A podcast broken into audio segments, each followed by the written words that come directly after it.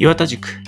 この番組は感染症を専門とする医師神戸大学病院感染症内科の岩田健太郎が一般の方から感染症のプロまで幅広く情報を発信していくものです。なお内容は所属先の見解ではありません。そして内容については収録日時点のものですのでその点ご了承ください。また番組の内容は一般的な知識を提供するもので個々の患者さんへの適用には十分にご注意ください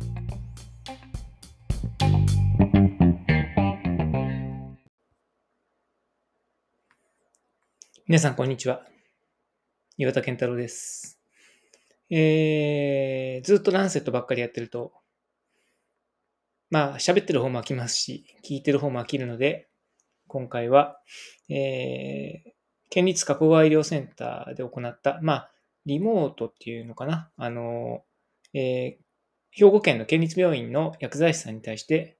えー行ったレクチャーの前半をお送りします。まあ、どうぞお楽しみください。ここに置いてあありがとうございます。というわけで本題に入りますね。まあ、3時までで結構長いので、大体ちょっと休憩入れるかもしれません。まあ、気楽に聞いてやってください。で、えー感染症診療の基本みたいなところなんですけど、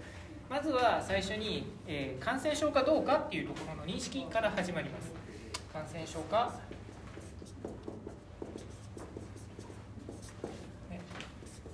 あるのかないのか、まあ、この辺の認識から始まっていきますで感染症があるのかないのかっていうのはどうやって判断するのかっていうとそれはいろんな情報を集めて、えーひっくるめて判断するんですね。でそこにはいろんなコツもありますのでそれを今からお伝えしたいと思いあま、す。見にくい。なるほど、わかりました。ホワイトボード見にくいですかね。あこれだと思いました。で、えー感染症がまず一番疑われる典型的なパターンとしては熱っていうのがありますよね、まあ、お熱の患者さん感染症多いですよね。で熱があってで多くの場合はやっぱり急性であるというのが特徴になります。急性っていうのはまあそうですね。昨日からとか23日前からとかそういうやつですね。あの例外はありますけど多くの感染症はやっぱり急性発症っていうのが定番ということになってます。あの3年前からずっと感染症でみたいな人はあまりいないんですね。ですので、まあ、熱があって数日前からみたいな条件が揃うとまずは感染症かなっていうふうに思います。でその時に熱はあまり注目のポイントではなくて熱以外のところに注目するっていうのが重要になります。熱以外のところっていうとどういうところかというと、えーバイタルサインとそれから意識状態という2つの条件というのが大事になります。バイタルサインっていうのは何でしょうか、まあ、体温もバイタルサインの一つですね。それからあとは血圧。それから脈拍数、え1分間に何回心臓が鳴ってるか。それから呼吸数。1分間に何回呼吸してるか。それから、えっとまあ、最近では、えー酸素飽和度。いわゆるサチュレーションってやつですね、まあ、こういったのが、まあ、よくバイタルサインとして認識されます。でこういうのが、まあ、崩れているとより感染症っぽいなという感じになります。血圧が下がってるとか脈が速いとか呼吸数が速いとか。それから加えて意識状態っていうのがあります。意識状態っていうのはえっ、とまずはアラートネスって言ってアラートネスって言った何かというと目パッチリ開いてるかそれともドローンとしてるか。こういうのをアラートネスって言います。まあ覚醒ちゃんとしてるかどうかってことですね。でもう一つは、えーオリエンテーションって言います。オリエンテーションっていうのは何かというとまあ喋ってる内容が妥当かどうかってことですよね。具体的にはここはどこかとか私は誰かとか今日は何月何日だとかそういう質問に正確に答えることができるっていうのがオリエンテーションと言います。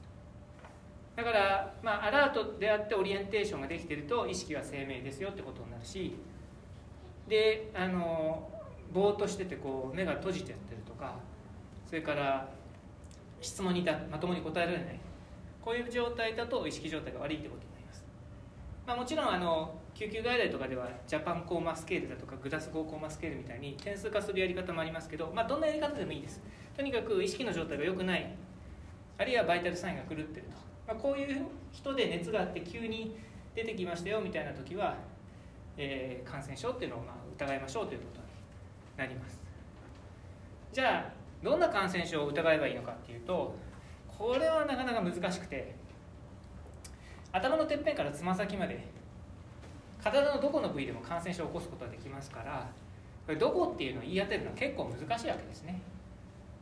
でただいくつかのヒントはあります。一つ目、えー意識障害があるからといって頭の感染症とは限りません。意識障害があるからといって頭の感染症とは限りません。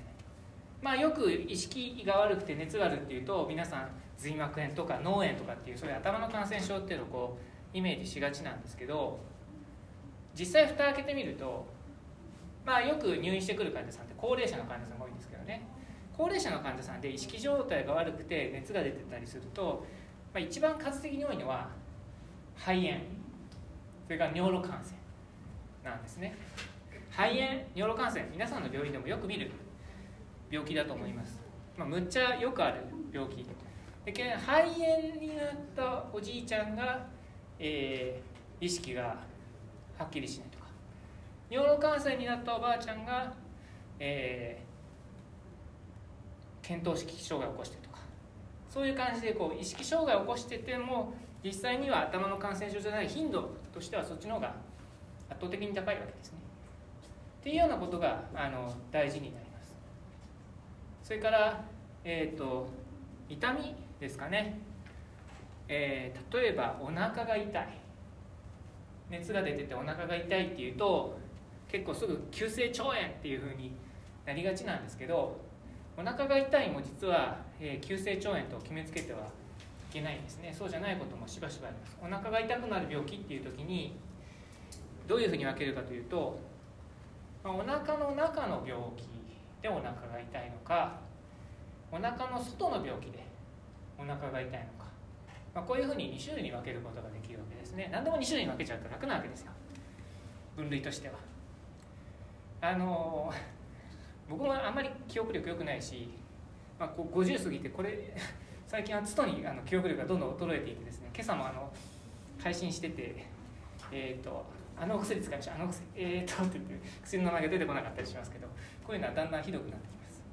そうするとですねあの7分類とか8分類とかに分けていくと覚えられないですよね。意識障害の IAO チップスとかよく習いますけど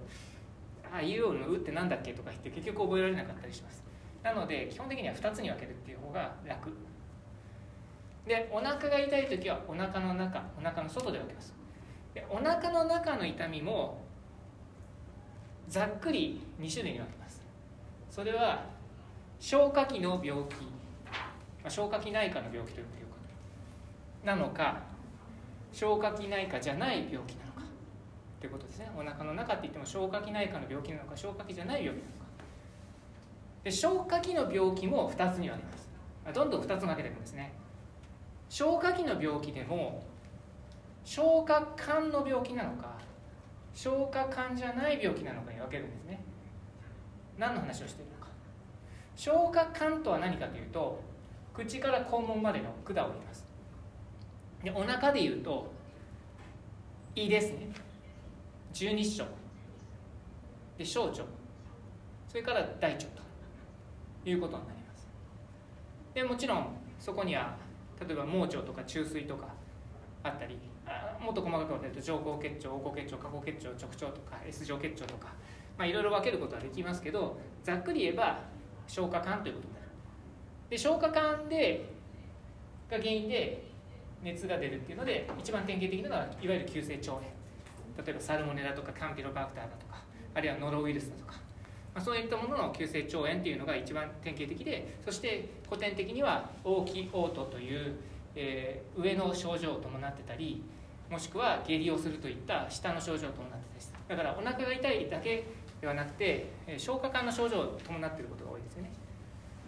まあ、そういうふうにその下痢を伴っているお腹が痛い熱が出てるだったらまあ急性腸炎って言ってもいいかなっていうことになるわけです。例外ありますけどざっくり言うとそうです。じゃあ消化管の外消化管じゃない消化器の病気っていうのは何かっていうとそれは例えば肝臓だったり肝臓の隣についている袋胆嚢だったり。で肝臓と胆嚢がつながっている管。胆管ですね胆管。それから胆管の下にあるのは何でしょうか？膵臓ですね。こういったあのいわゆる固形臓器なんかが消化器なんだけど管じゃないと、まあ、胆管は管かもしれんけど、まあ、腸腸ではないということになります。腸ではない消化器。でこういうのはじゃあどういう熱を出すかというと例えばまあ急性肝炎とかあるいは肝脳炎ですね。肝脳炎は細菌性の肝脳炎もあるしアメーバ肝脳炎なんかもありますね。が胆脳炎。胆の炎多いですよね。それから胆管炎。総胆管が詰まったりして起きる炎症ですね。そして、えー、膵炎。まあ急性膵炎は感染症じゃないことの方が多いんですけどね。どっちかというと,、えーと、自己免疫疾患だったりとかあるいは膵臓が、まあ、物理的にぶっ壊れて、まあ、お酒とか石とかでそれで膵組織が壊れてって炎症を起こすってことが多いんですけど、まあ、急性膵炎の後の二次性の細菌感染なんかもしょっちゅう起きますよね。まあ、こんな感じで、えー、お腹が痛いっていう主訴であっても消化器の病気消化器の病気でも腸の病気と腸じゃない病気というふうに分けることができます。それぞれ原因は様々ですよね。それからお腹の中の病気でも消化器じゃないお腹の中もあります、まあ、お腹って言っても、まあ、大きく分けるとこの辺ってことですね。で例えばどんなものがあるかというと婦人科の病気だったりしますね。子宮の炎症卵管の炎症卵巣の炎症。こういったものがお腹が痛いという主訴でやってきたりします、まあ、その多くは例えば、え妊娠に関係した合併症だったりすることもあるしそれから性交渉に伴う性感染症だったりすることもあります。泌尿器でお腹痛いこともありますよね。まああのそうですね、えー、尿管結石とかお腹痛いっていう人でやってくることありますよね。それから腎盂腎炎なんかでも、まあ、背中痛いっていう人が多いですけどお腹痛いっていう主訴になることもあります。で、えー、膀胱炎とかで、まあ、下腹部が痛くなることもしばしばありますね。前立腺炎とかもそうですよね、まあ、こんなふうにその解剖学で分けるとお腹が痛いって言ってもいろんなところがある。それからお腹以外の原因でお腹痛くなる人もいます、一番有名なのが心筋梗塞ですね。心筋梗塞は心臓の病気ですけどしばしばお腹痛いっていう主訴でやってきます。それから帯状疱疹。帯状疱疹っていうのは皮膚の神経にウイルスが炎症を起こしてヘルペス属のウイルスが炎症を起こしていわゆる皮疹ができるんですけどこれお腹が痛いという主訴で出てくる。もちろんあの胸にできれば胸が痛くなるんですけど、えー、その皮膚の場所に応じてお腹が痛かったり胸が痛かったり顔が痛かったりします。でこういうの結構気づいてないとっていうか考えてないとお腹が痛い熱があるじゃあ急性腸炎かって言ってちゃんと肌を見てなかったりすると容易に帯状疱疹とか見逃したりします。などなどなどですねまあ急性の熱感染症疑いって言ってもいろんなところにまあ病気を起こすかもしれないですね。だから、ま、ドクターのその診察とか検査とかを見て結局どこにフォーカスを絞った感染症なのかっていうのをちゃんと,、えーと、認識するっていうことが大事になってきます。でどこにフォーカスがある感染症なのかっていうことを認識したら次にじゃあどうやって薬で治そうかって話になるわけですね。どうやって薬で治そうかって話になります。ただしですねここであの大事なのはえっ、ー、とざっくり言うと抗生物質で治す感染症は今すぐ治さなあかん感染症と今すぐ治さなくてもいい感染症って2種類あるんですね。でこのどっちかを決めなきゃいけない。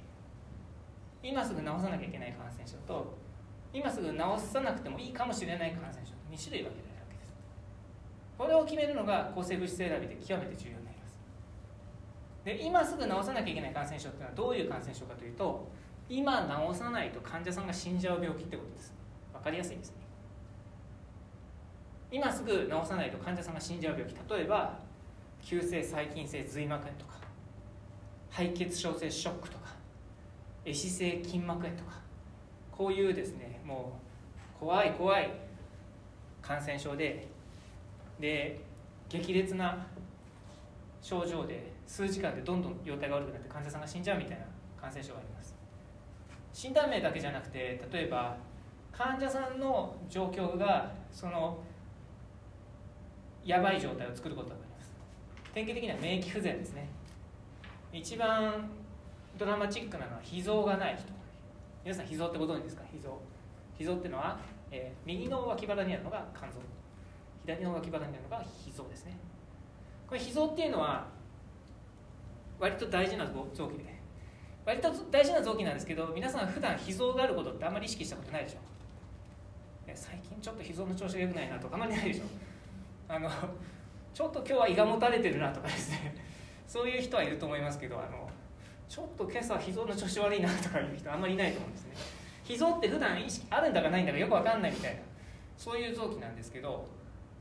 これないとすごい困るんですね。脾臓がないといわゆる液性免疫っていうのがガタ落ちになりますので激烈な細菌感染症ですぐ、えー、亡くなっちゃったりします。だからそういう激烈な感染症であの死亡する患者さんの例とかを見てる僕らはですね、まあ、例えば CT とか取ってもですね普通のドクターはですね CT 取ったらあの肺に浸潤炎があってとかですね胆のに石があってとかですねそういうふうに見るんですけど僕らなんかとりあえずまず脾臓があるかどうかってこういうふうに見る感じですね。あ脾臓があったよかったよかったみたいな。脾臓がなかったりするとやばい感染症があったらどうしようみたいなそういう見方をする。脾臓大事なんですね。などなどそういう激烈なまあこれは患者さんの側の問題だったり感染症の側の問題だったりするんですけどいずれにしても激烈な急性のやばい死に至るような感染症の時はとにかく患者を救命しなきゃいけない。で患者を救命しなきゃいけないから外れは許されない。外れは許されないから絶対に当たる抗生物質を使うってことになる。ところが絶対に当たる抗生物質っていうのを事前に我々医療者が察知することはできないので下手な鉄砲を数打ち当たるでとりあえずいろんな菌に効くようにわーっと打っとくわけです。それがいわゆる広域抗菌薬。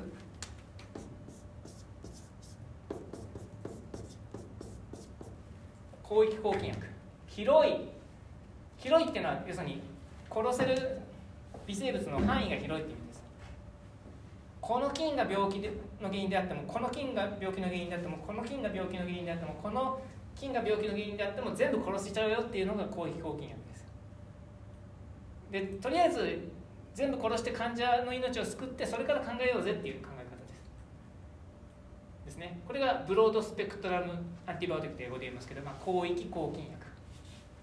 でまあ典型的には例えばバンコマイシンとメロペネムとかですね。あるいはバンコマイシンメロペネムミカファンディとか。こうカビまでカバーしようとか、まあ、こういうのがコテコテのエンピリックな広域抗菌薬エンピリックなっていうのはまだ病名もはっきりしてないしそれから病原微生物もはっきりしてないっていう何と戦っていいのか実はよく分かってないっていう時に何と戦ってでも一応勝てるようにとりあえず倒しとこうぜっていうそういうあの戦い方の治療エンピリックな治療っていうんですね。エンピリックってカタカナで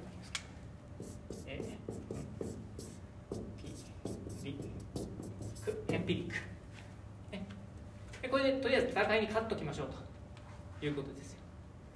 ただじゃあ広域抗菌薬を使えば万事解決かっていうとそうではありません。広域抗菌薬には広域抗菌薬の弱点があるんですね。大きな弱点は2つあります。1つは薬剤耐性菌広い抗菌薬使ってるとだんだん薬剤耐性菌が増えていくのでそれによって結局その患者さんがまた別の感染症また別の感染症を起こすとだんだんだんだん薬が効かなくなってくる。あるいは病棟でその菌が他の患者さんに伝播されてで他の患者さんも感染症と戦えなくなる、まあ、こういった薬剤耐性菌の問題があるんであとりあえず広域抗菌薬言っときゃ全部 OK っていうふうに話は簡単じゃなくなるわけです。でもう一個広域広域抗菌薬の問題があってそれは、えー、合併症の問題です、まあ、合併症の問題は案外皆さん注意してなかったりするんですけど結構重要な問題です。僕らはあの肺炎のメタ分析やったことあるんですけどね。メタ分析。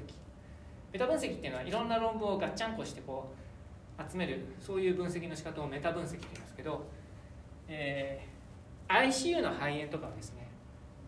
例えばこの広域抗菌薬ガンガン使った治療をするのとそうじゃない治療をするとどっちの方が死亡率が高いかって調べてみたんですよ。そしたら何でも殺してくれる広域抗菌薬の方が予後良さそうじゃないですか。ところが逆なんですね。広域抗菌薬を使って治療した方が患者さんの死亡率は実は高かった。なんでこんなおかしなことが起きるのかというと広域抗菌薬ずっと使ってると実は合併症が起きやすくなるんですね。一番多いのは CDI、えー、クロスリオイドディフィシル感染症。いわゆる昔の偽膜性腸炎ですね。これは腸の菌を広域抗菌薬でわーって殺しちゃうわけですよ。であれも死んでこれも死んでってみんな死んじゃうとそうすると薬剤耐性菌であるクロステリオイドディフィシルいわゆる CD っていうのが増えて腸の中にいろんな菌がいるんで CD 増えないわけですね普段。はところが他の菌があらかた死んじゃうもんだから CD がやったぜって言ってバーッと増えるわけです。やったぜって言うかどうか知りませんけど増えるわけです。それで腸炎を起こす。こんな合併症あるいはカビの感染症ですね。細菌がどんどん殺されていくと残された心筋カビが活動を高めてしまいます。だからよくメロペネム使った後っていうのはカンジダ結晶カンジダの、えー、血液の感染が増えたりします。あの女性の場合はあの風邪で抗生物質バンバン出されてたりするとあの膣の中の菌が死んでしまってカンジダ膣症っていうあの陰部が痒くなる病気になる人がいますよね。ああいうのがあの典型的なその抗菌薬を使うことによるカビの感染ということになります、まあ、こんな感じであの何でも過ぎたるは及ばざるがごとしてあの何でも殺してくれるからこれでやりゃいいんだみたいなふうにやってると、えー、かえって失敗すると。じゃあどうすりゃいいんだってことですよ。あの患者さんは死にそうだ。命は助けたい。だからいろんな菌を殺す。広域抗菌薬を使う。だけど広域抗菌薬を使うとむしろ死亡率が上がってしまうっていうデータがあると。これジレンマですよね。どうせエッチみたいなでそのジレンマを克服されるために作り出された戦略が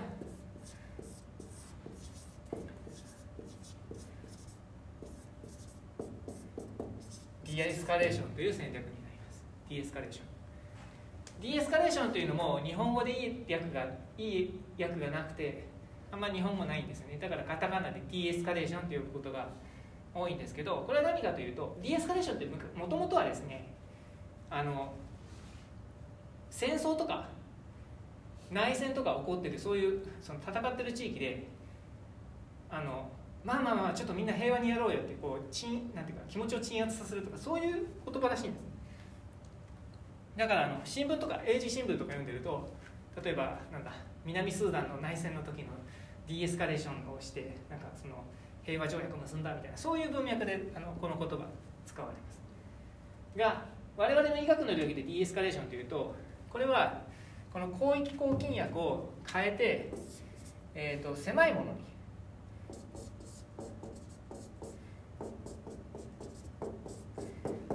抗菌薬に絞ってあげましょうという、まあ、こういうことをするわけですね。だから最初はガツンと広域抗菌薬で言っといてでとりあえず菌を殺してで患者さんの命を救ってで後で狭い抗菌薬に変えることで広域抗菌薬の使いすぎによる弱点薬剤耐性菌とか合併症のリスクをヘッジしてあげましょうみたいな話になるわけです。しかしながらじゃあどの教育抗菌薬使えばええねんって話になるわけですね。でどの薬を使うのが正しいかどうかを判定するためにはバイオ検査しかないわけです。バイオ検査。だからバイオ検査しましょうよって話になるわけです。で典型的には血液バイオ。それから核炭バイオそれから尿バイオであとはまあ患者さんの容態に応じて例えば農用があれば農用を戦死して脳汁を培養したり髄液これは腰椎栓して腰に針を刺して髄液を取ってそれを培養出したりあるいは胆のを戦死してもしくは ERCP って内視鏡をやって単重培養を出したりえー関節が腫れてたら、関節に針を刺して関節液を培養に出したり培養の出し方はいろいろなんですけどいずれにしてもこれは全部培養検査によって原因微生物を当ててそしたらその微生物を殺す抗菌薬をピンポイントで狙って教育抗菌薬使えばいいわけだから23日経ったら菌も分かった感受性も分かりましたって言ってこっちに変えてあげるわけです。さっきも言ったように ICU の肺炎とかはこの広域抗菌薬培養検査結果出ました教育抗菌薬にディエスカレーションっていう作戦をした患者さんの方があメロペンバンコずっと使っとけっていう患者さんよりも生命予後いいです。だからよく ICU とかでよく ICU とかでって言うと ICU の先生怒られますけど俺たちはもう重症の患者見てんだよってみんな重症の集中治療受けてるんだからこれもうメロペンとバンコじゃないと治せないんだお前分かったのかみたいなことを言ってる人は分かってないんですね。あれはあの広域抗菌薬だったら患者さんは救えるという思い込みがもたらしてて確かになんか何でもかんでも殺してくれる薬の方が患者さんにとってはいいような印象はあるんですけどファクトとしては違うわけです。実際にはこっちの方が患者さんは死にやすい。だから重症の患者さんであってもっていうか重症の患者さんだからこそ正しい治療で命助けてあげなきゃいけないということになるわけですね。でここまでが基本的な、えー急性感染症の、えー治療戦略ということになります。特に重症の患者さん。ここまでのところで何か質問とか意見とか不満とかある人いますか？話が簡単すぎる。もっと難しい話しろみたいな人がいたらおっしゃっていただければいいんですけど。で典型的なこの狭い抗菌薬。はよく使う分としては例えばそうですね皮膚の感染症軟部組織の感染症なんかは黄色ブドウ球菌が原因になったりするわけですね。黄色ブドウ球菌はご存知のように MRSA と感受性のあるやつがあって感受性があるやつだったらですねセファゾリンとか場合によってはペニシリンとかそういうので治せるわけです。肺炎。肺炎はまあ子供さんでも大人でも結構多いですけど、まあ、最近はお子さんの肺炎球菌の感染ってワクチンの普及で激減してますけど、まあ、そういう肺炎球菌の感染とかも実は大多数はペニシリンで治せる。だから感受性試験見てペニシリン感受性あるなと思ったらペニシリンにして治してあげればいい。ずっとメロペンみたいなやり方はあまり良くないわけですね。尿路感染。一番多い原因菌は大腸菌、えー顕微鏡で赤く見える細い赤い菌なんですけど大腸菌も結構セファゾリン感受性が残ってたりします。そういう時はセファゾリン使って直してあげればいいんですね。というような感じで、え広域教域という形で D エスカレーションしてあげるっていうのがこの命を救うために必要な感染症の治療戦略っていうことになります。さあそこで今すぐ治療しないとやばいわけではない患者さんも結構います。今すぐ治療しないとやばいわけではない患者さんも結構います。で例えば、えー、とそうですね。透析の患者さんがいて透析の患者さん。で、えー、と透析っていうのは週に3回こう針を刺して透析機械回してで腎臓の代わりの機械が体の中をきれいにしてくれるわけですけど週に3回針刺すわけですからこの皮膚から血流感染を起こしやすいわけですね。だから透析の患者さんが例えば透析しました終わりましたっていう頃に急にブルブル震え出してですね。でみるみるうちにお知らせします。ただいで透析して終わり頃にブルブル震え出してそうこうしてるうちにみるみる体温が38度9度になりましたみたいな感じになったりするわけですよ。でそういう時にあのヘボな医者はすぐセフトリアクション出したりあのメロペン出したりしようとするんですけど、えーここは間違いですね。必ずあのおかしなことが起きてる時は患者さんに何が起きてるのかなっていうふうにイメージできなければいけない透析してる人は透析中に熱が出るようなことをするっていうのはその人は急に肺炎になったりですね。急に尿路感染を起こすとかっていうのはあんまり現実的ではないですね。もちろん透析の患者さんも数 cc とか尿出てたりしますから絶対尿路感染を起こさないじゃないんですけど透析の最中とか透析の直後にですね急に尿路感染を起こすっていうのはあんまり理にかなったアセスメントではないですよね。で一番可能性高いのはやっぱりこの針を刺して菌が入ってそれで菌が体の中回って熱出してんじゃないのかって考えるのが一番合理的。で皮膚から入ってくる菌っていうのは皮膚に乗ってる菌ですので皮膚に乗ってる菌っていうのは大体ブドウ球菌か連鎖球菌。でブドウ球菌の多くはベータラクタム耐性ですのでペニシリンは効かない。セファロスポリンも効かない。カルバペネムも効かない。だからここにセフトリアクソンとかメロペンとか落とすのはあまり合理的ではなくて正解はやっぱりバンコマイシンということになるわけですね。でこういう時はバンコマイシン使いましょうになるわけです。しかしながらバンコマイシンは使うんだけどたまには皮膚の上にグラム隕石が乗ってることもあるんですよね。緑膿菌とかエンテロバクターとかシトロバクターとか。それからカビが乗ってることもあります。カンジダとか。だから透析関連の感染症でたまにカンジダが原因だったりすることはなくはないんだけれどめったにないしそういうことは。めったにないし、まあ、100歩譲ってカンジダをそこで仕留め損なってても血液培養取りました。2日後にカビが生えました。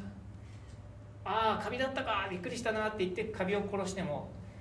おおむね患者さんは治せます。おおむね患者さんは治せます。さっきの細菌性髄膜炎とか液性液性筋膜炎とか敗血症性ショックみたいに1分1秒争って今すぐ命救わないともうあかんみたいな患者さんではないわけです。治さなきゃいけないんだけどで抗菌薬も使うんだけどその全部抗肥抗菌薬でドカーッと殺すっていうよりはあ多分皮膚から入って家庭感染でおそらくはブドウ球菌だからバンコマシンに行こうねって言ってで後から答え合わせしても十分間に合うわけです。こういうタイプの患者さんは大慌てでダーッと全部殺しに行く必要はない。で大事なのは落ち着くことです、まあ、よくこの話をするとそんな患者さん熱出してるのにこの状態で落ち着いてられるかみたいな主治医もいますけど皆さんは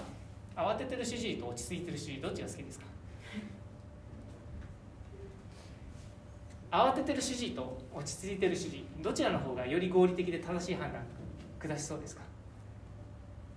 どう考えても落ち着いてる主治医の方が正しい判断できそうですよね。もうパニックってる人が なんかピチッと正しい判断をするっていうのは多分まぐれあたりで。だからあのいざという時こそこれ新型コロナ対策の時に繰り返し申し上げて申し上げたいことなんですけどいろんな人に。危機的な状況になればなるほど人間っていうのは落ち着かないといけないんです。なぜならば的な状況になればなるほど我々は正しい判断を下さなければならないのであり正しい判断を下すには落ち着くしかないからです。パニックって正しい判断なんかできるわけがない。そうすると透析の最中に熱が出る合理的なアセスメントは家庭の感染でありそしてその原因はグラム陽性菌の可能性が高い。そして患者さんは今すぐ死にそうにない。だからまずはブドウ球菌を殺しましょうという合理的な判断のもとであれば透析患者だ熱が出たメロペンだみたいなパニクったあの衝動的な、えー、メロ衝動っていうんですかね。そういうことを起こさなくて済むわけですね。というような抗菌薬の使い方もあります。抗菌薬まず使わないっていう手段もあります。抗菌薬まず使わないっていう手段もあります。で一つ目のカテゴリーは、えー、抗菌薬なしでも大体治りそうな感染症です抗菌薬なしでも治りそうな感染症の代表例はウイルス感染です。例えばインフルエンザとか新型コロナとかノロウイルスの腸炎とかこういうのはそもそもウイルス感染なので、えー、抗菌薬効きません。昔はこういうのに抗菌薬じゃんじゃん出しててあのいろいろトラブってたわけですけど今は、えー、風邪とか腸炎とかあの急性腸炎もほとんど抗菌薬いらないですから。出さないようにしましょうというふうにあの政府も45年前から通達してますし。で最近では外来でのその抗菌薬の処方量も激減してますよね。えっ、ー、と激減した抗菌薬が3つあって3世代のセフェム蛍光のセフェムあのフロモックスとかメイアクトとかああいうやつですね。それからマクロライド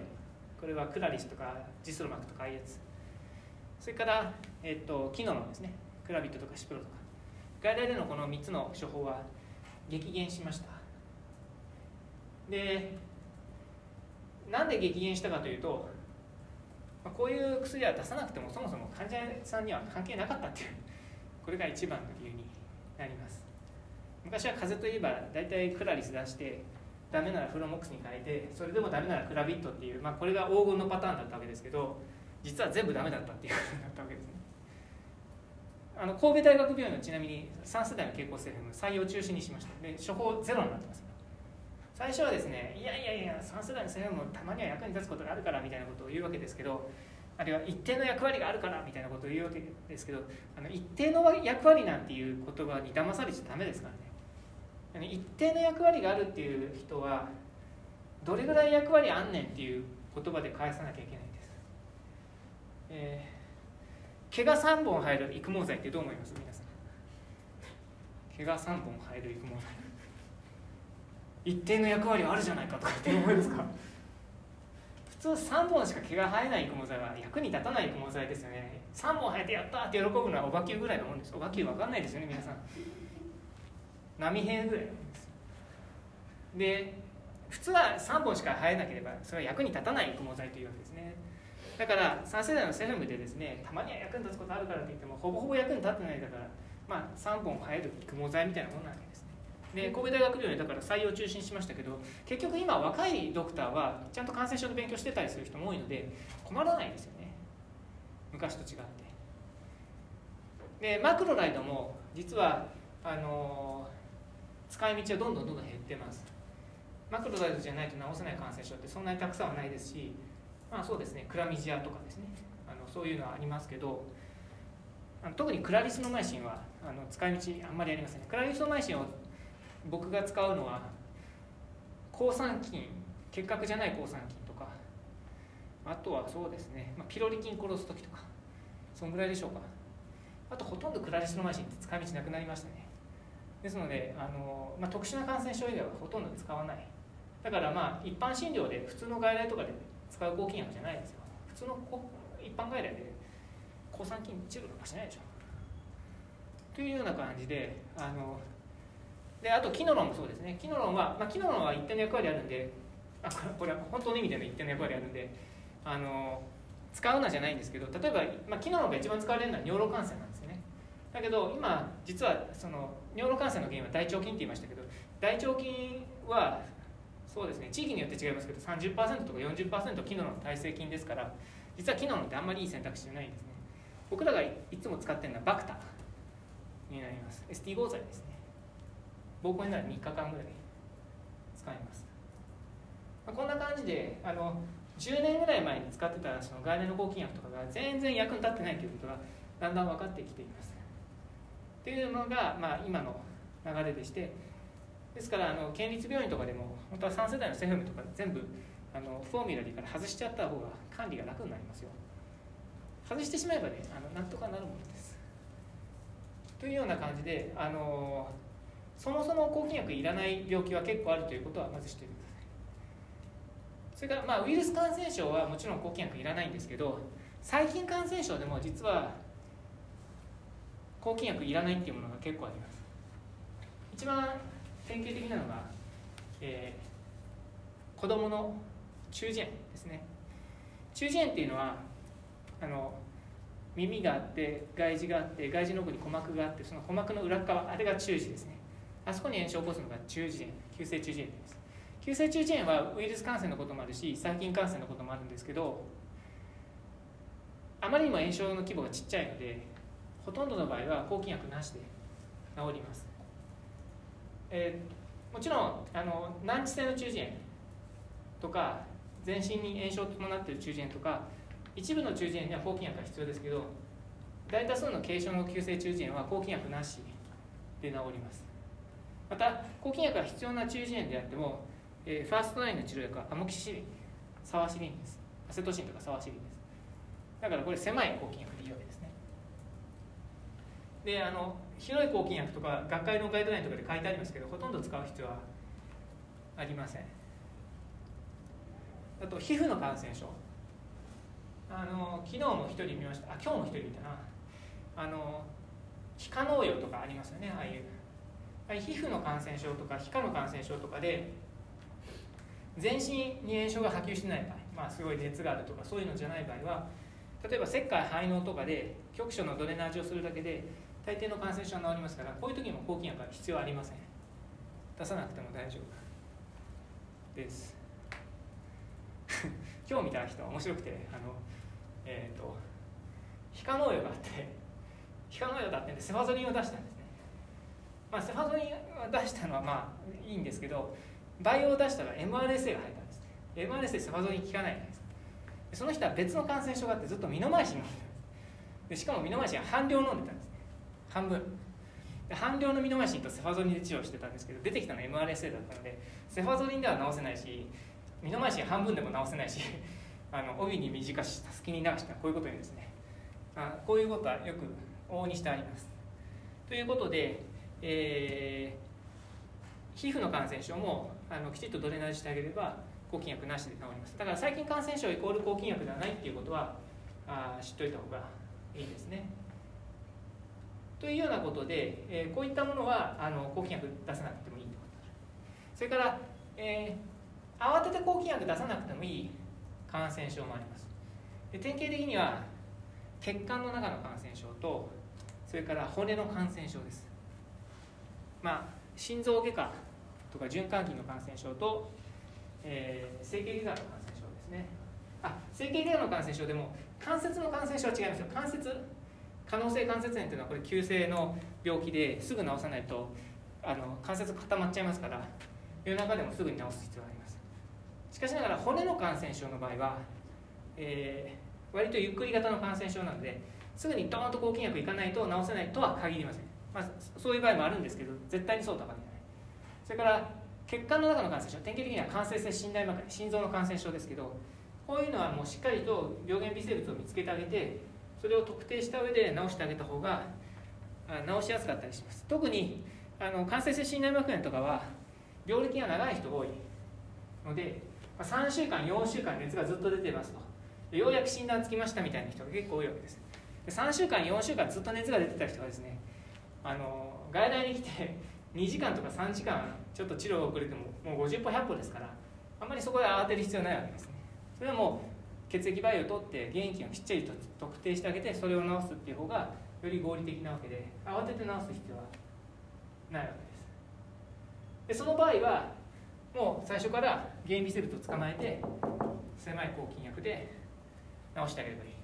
あるいは場合によっては感染性心内膜炎って多くは連鎖球菌でペニシリンが効くものが多いので最初はペニシリン使ってみて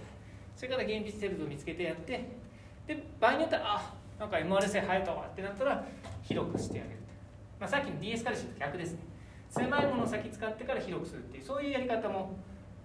できなくはありません、まあ、この辺は作戦はいろいろ立てられます。大事なのは患者さんが安全かどうかです。今すぐ抗菌薬で治さないと患者さんが死んじゃうっていう人は今すぐ治して今すぐ死んじゃうんだもう34週間ずっと熱が出てて別に1日2日のズレとか大した問題ではないっていう人は1日2日のズレとかは気にしない。そういうような感じでやってあげるとその、えー、抗菌薬をまず使うのか使わないのか広い抗菌薬なのか狭い抗菌薬なのかっていう判断を求められるじゃないですか。その時の判断の基準はおおむね患者さんです。おおむね患者さんです。患者さんの状態によって今すぐ全部叩きに行くのかピンポイントで1つか2つ叩きに行くのかそもそも叩かずにまず原因見つけてあげるのか。いうようなあの選択になります。それから、えー、と前半最後の話になりますけどそもそも熱は出てんだけど感染症じゃないってこともしばしばあります。そもそも熱出てんだけど実は感染症じゃない、まあ、よくあるのが例えば痛風発作ですね、まあ、今日も一人いましたけど、えー、比較的ご高齢の、まあ、どっちかというと男性が多いですね男性がでまあ痛風であれば一番多いのは親指ですよね。親指の関節。それから偽痛風っていうのがあってこっちもピロリン酸の結晶性関節炎ですけど、えー、膝とか、まあ、場合によっては首とかにできることがありますね。そういうふうに、あのー、関節が痛いと。で熱が出ると。炎症が出てると。で関節栓症すると菌は出てないんだけど、えー結晶が見えますと。キラキラこう細長い尿酸結晶が見えると。これは典型的な痛風発作で、まあ、治療は痛み止めとか炎症を抑える薬で治療して抗菌薬は必要ありません、まあこういうのが典型的な熱が出るでも抗菌薬では治さない。感染症じゃない病気ということになります。であとは炎症性疾患ですよね。うんそうですね。臨床現場で多いのは、まあ、関節リウマチ多いんですけど関節リウマチ見逃すってことはあまりないですよね。あの要は血液でマーカーがある膠原病っていうのは大体見逃しませんから日本の医者は。ですので、えー関節リウマチとか SAD とかを見逃すっていう医者は珍しい。で問題はあのマーカーのない自己免疫疾患。これ結構見逃されています。多いのは例えば成人スチル病。成人スチル病ってすんごいピョンピョン熱が出て時々ふわっとピンク色の色疹が出てフェリチンがめっちゃ上がってみたいなこういう自己免疫疾患ですね。あれよく見逃されてます。それからベーチェット病。ベーチェットベーチェットってトルコ人のあの病理学者だっけ？なんからしいんですけどあの目の病気ができたり口にアフタ性の潰瘍ができたり腸炎が起きたりあるいは、えー、と髄膜炎みたいな病気ができたり脳炎みたいな病気が出ていろんなところにいろんな症状が出る、まあ、いろんなところにいろんな症状が出るっていうのがそもそもあまり細菌感染症っぽくないんですね。普通の細菌感染症は目に病気を起こして頭に病気を起こして腸に病気を起こしてみたいなことはしませんから。こういう症状が出た時点であこれ細菌感染っぽくないなと思うわけです。ベーチェット病も知ってる人は割とすぐ診断できるんですけどでか加古川医療センターとか、まあ、県立病院でも時々見るんですけどあの知らない人は全然見つからないと。であのいわゆるマーカーがないので炎症マーカーだけがボンボン上がっててで抗生物質使って治せないみたいなそういうパターンですよね。当事者が知ってればそれで えっとこういった自己免疫疾患は割とあってあのこういう時に抗生物質入れてももちろん治りません。でまあさっきも言ったようにあのいろんなところに症状が出てしかも割とゆっくり何週間という割と長いスパンで熱出てると。それからあのリウマチ性多発筋痛症っていう、まあ、俗に PMR って書かれてる病気ですね。これ高齢者に多い病気ですけどこれなんかまあ割と CRP が高くてあちこち体が痛いみたいな病気ですね。でこれの若い人版が例えばパルボウイルス感染症ですね。パルボウイルスってのはリンゴ病の原因のウイルスですけどちっちゃい子供だとほっぺたが真っ赤っかになってリンゴみたいなんですけどあの中年の女性30代ぐらい大体女性が多いんですけどあのもうちょっとリンゴ病っていうよりは体の節々が痛い炎症の病気みたいになります。これもパルボウイルス感染って割と多いですけどこれも知らないと診断できないですね。とかなんとかでこういった病気あとは血管炎ですかね。血管炎。血管炎はやっぱり症状が分かりづらいので、えー見逃しやすい。こういうのは、まあ、熱は出るんだけど感染症じゃない病気っていうことになります。こういうのが隠れてないかっていうのを判断するのも大事ですね。で、えー、がんですね。がんでも結構熱が出ます。特に熱が出やすいがんが3種類あってそれは肝細胞がん肝臓のがん腎細胞がんそれからリンパ腫です。で肝細胞がんと腎細胞がんが臨床的に問題になることはあんまりありません。あ、まあ、臨床的には問題つっちゃ問題なんですけどあの見逃され続けるってことはまずないです。今 CT がすごくあるいは MRI がすごく発達してますからあの肝細胞がんを 見つけられなかったとか腎細胞がん見つけられなかったっていうのは1950年代とか60年代のあの CT のない時代なら分かりますけど今そういうことはほとんどないです。問題はリンパ腫です。リンパ腫見つけるのはめっちゃ難しいですからあのゴリゴリリンパ節腫れてればすぐに分かりますけどそうゴリゴリリンパ節が腫れてないリンパ腫って結構ありますよね。あの胸膜のリンパ腫とか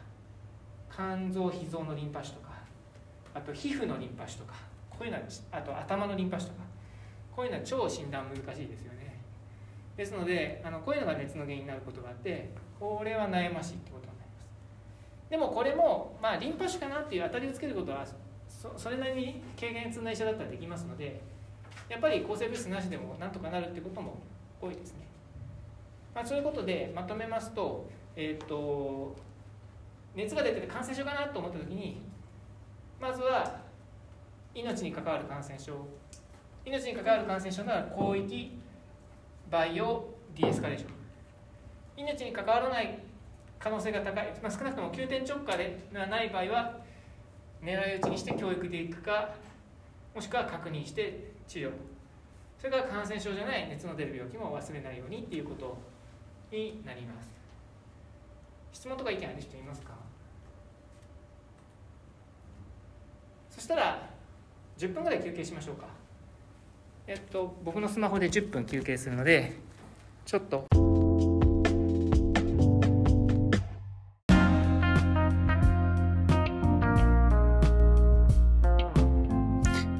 岩田塾ではお便りを募集しています。お便りは E メールまたは Twitter のハッシュタグ岩田塾でお願いします。メールアドレスはケンタロウ岩田1969アットマーク gmail.com です。それでは皆さん、さようなら。